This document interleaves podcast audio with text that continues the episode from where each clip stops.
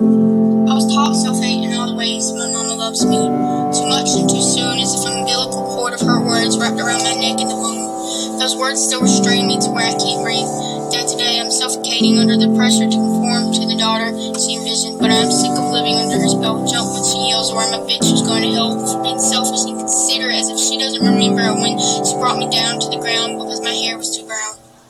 Fight in my everyday life because she's always right, even when she knows she's wrong. I haven't felt at home in so long. I blame it all on her. It's anger rages in my mind because overbearing love is a victimless crime. But I've been wasting so much of my time hating the woman who raised me to be so full of anxiety while telling me it's all in my head.